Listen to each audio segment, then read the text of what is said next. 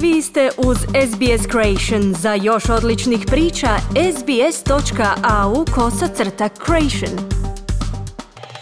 U protekla 24 sata u Hrvatskoj je novo zaraženih koronavirusom 11. Objavio je to na konferenciji za medije Nacionalnog stožera civilne zaštite ministar zdravstva Vili Beroš. U istom su periodu preminule tri bolesnice u Koprivnici iz Doma za starije i nemoćne, Bile su 1925., 1931. i 1935. godište s kroničnim bolestima. Ukupan broj preminulih do sada je 90, na respiratoru je 13 bolesnika. Ukupan broj oporavljenih je 1764, kazao je Beroš. Ukupan broj infekcija u Hrvatskoj porastao je tako na 2187, iako je otok Brač novo žarište, u ostatku Hrvatske epidemiološka slika je povoljna, pa će za nekoliko sati svoje vrata otvoriti trgovački centri, kafići i restorani, nacionalni parkovi počinju s radom. Od sutra, osim Bračana, svi mogu putovati. Šef nacionalnog stožera civilne zaštite i ministar unutarnjih poslova Davor Božinović. Stavlja se izvan snage odluka o zabrani napuštanja mjesta prebiva prebivališta i stalnog boravka, takozvane e-propusnice. Međutim, u slučaju epidemiološke procjene može se opet e, aktivirati ili na nacionalnoj razini ili na razini županija ili gradova. Ponovno se spostavlja međugradski cestovni promet putnika, zatim međugradski prijevoz osoba u željezničkom prometu, Omogućava se okupljanje do 40 osoba umjesto do 5 osoba. Moramo biti svjesni da se radi o novom normalnom koje je različito od onog starog. Pred nama je razdoblje o kojem nemamo usporednih pokazatelja da bi mogli reći da će sve biti onako kako smo zamislili. Interes svih nas jest da faza normalizacije ide u smjeru sve većeg liberaliziranja i povratka na rad i djelovanje onako kako je to bilo prije, kaže Božinović. Od 18. svibnja će se donijeti odluka o popuštanju mjera za organiziranje kulturnih programa i manifestacija u zatvorenim prostorima i na otvorenom. Također održavanje treninga svim sportašima, rad teretana, sportskih centara, fitness i rekreacijskih centara od 13.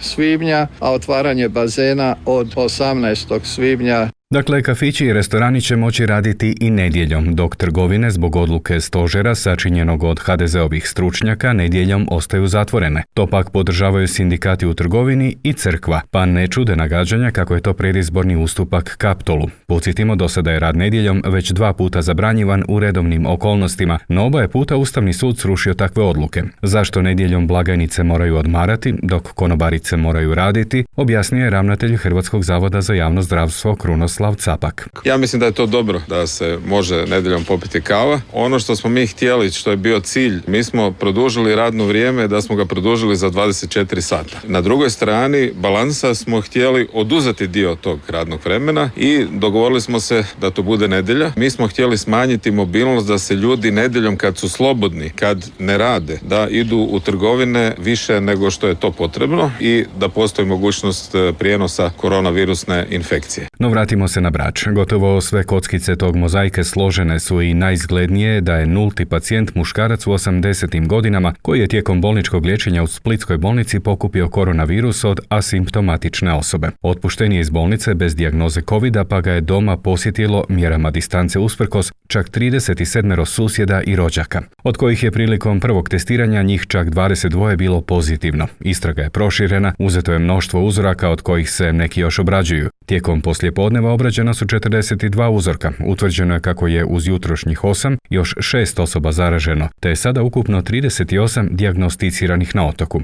Otočanima je zabranjeno kretanje izvan mjesta prebivališta ili trajnog boravišta i sada su, kako je to službeno priopćeno, na korak do pune karantene. 139 Bračana je u samoizolaciji, ministar Božinović. Na otoku Braču se primjenjuje režim koji je bio na snazi prije 27. travnja, onako kako je to tražio županijski stožer Splitsko-Dalmatinske županije, a i otočki stožeri s kojima smo bili u kontaktu. S jutrom će se u Hrvatskoj otvoriti škole, doduše samo za učenike nižih razreda, čiji roditelji nemaju kamo s njima dok rade. Otvorit će se i vrtići. Prema dostupnim podacima, u školu će doći oko 5000 učenika čiji su roditelji morali preuzeti odgovornost za boravak djece u učionici u kojoj smije biti maksimalno devetero učenika. Vrtići će procjenjuje se primiti oko 15.000 djece. Brojni roditelji požalili su se da su ih nazivali učitelji i tako ih nagovarali da ne šalju djecu u škole, a što je za javni radio komentirao i pomoćnik ministrice obrazovanja Marko Košiček, ali i Jana Tuškan u ime sindikata hrvatskih učitelja. Sad zapravo će ispasti da je jedino nesigurno mjesto u cijeloj Hrvatskoj škola. Mi smatramo da uvjeti još uvijek nisu spremni i smatramo doista nekorektnim tekstove koji se pojavljuju da učitelji ne žele raditi i isto tako da su uvjeti spremni. Učenici srednjih škola ove školske godine neće se vraćati u učionice, a pretpostavlja se da će i učenici od 5. do 8. razreda osnovne škole kompletnu nastavu odraditi na daljinu. Priopćeno je tako iz resornog ministarstva.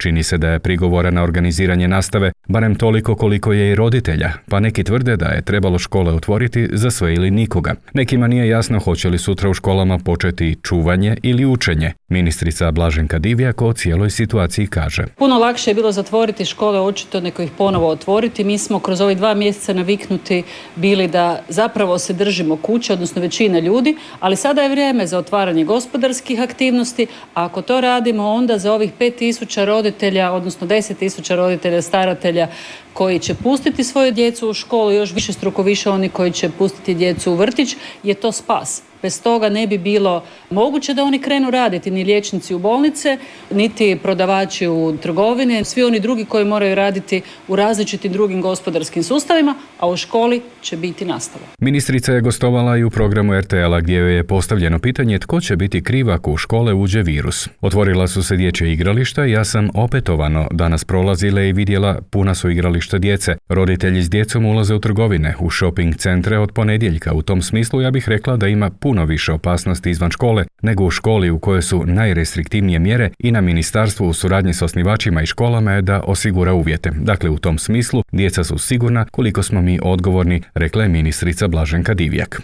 Korona kriza čini se pogoduje rejtingu Hrvatske demokratske zajednice koja se vratila na tron političke arene. Pokazalo je to istraživanje RTL-a i promocije Plus poznatije kao Krodemoskop. HDZ je prvi izbor sa potporom od 30,2%, što je gotovo 2% boda više nego u travnju, no od tada raste i SDP. S potporom od 27,8% prednost vladajuće stranke unatoč rastu ostala je na razini statističke pogreške. Dok se čeka koalicija oko domovinskog pokreta Miroslava Škore, ta je opcija uz blagi pad i dalje treća snaga u državi i drži 10,1% birača. Promjene su vidljive na ljestvici najpoznatijih političara gdje su usred verbalnog rata koji vode vrh zauzeli premijer i predsjednik, a prvi odabir unatoč blagom padu osobnog rejtinga u svibnju je premijer Andrej Plenković. Da je najpozitivniji političar Plenković misli 20% birača. Za Milanovića odlučilo ih se 18,6%. Ministar zdravstva Vili Beroš tako je prvo mjesto prepustio premijeru. Beroš drži 15,4%. Kažemo i to da je Beroš prošlog mjeseca zabilježio najveći rast rejtinga u povijesti istraživanja, ali u svibnju s poboljšanjem epidemiološke situacije rejting mu se prepolovio po pokazuje Krodemoskop.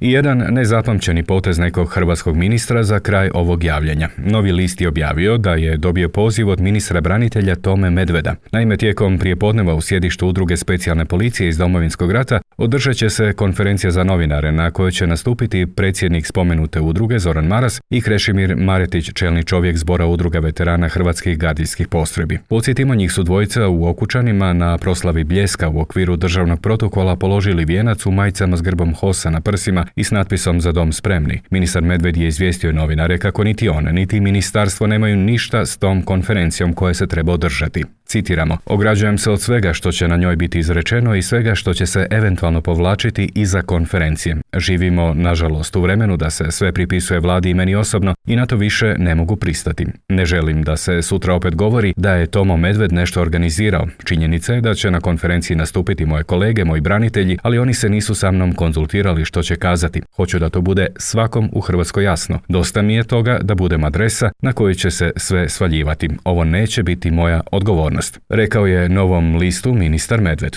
U ovom javljanju toliko. Iz Zagreba za SBS, Siniša Bogdanić. Kliknite like, podijelite, pratite SBS Creation na Facebooku.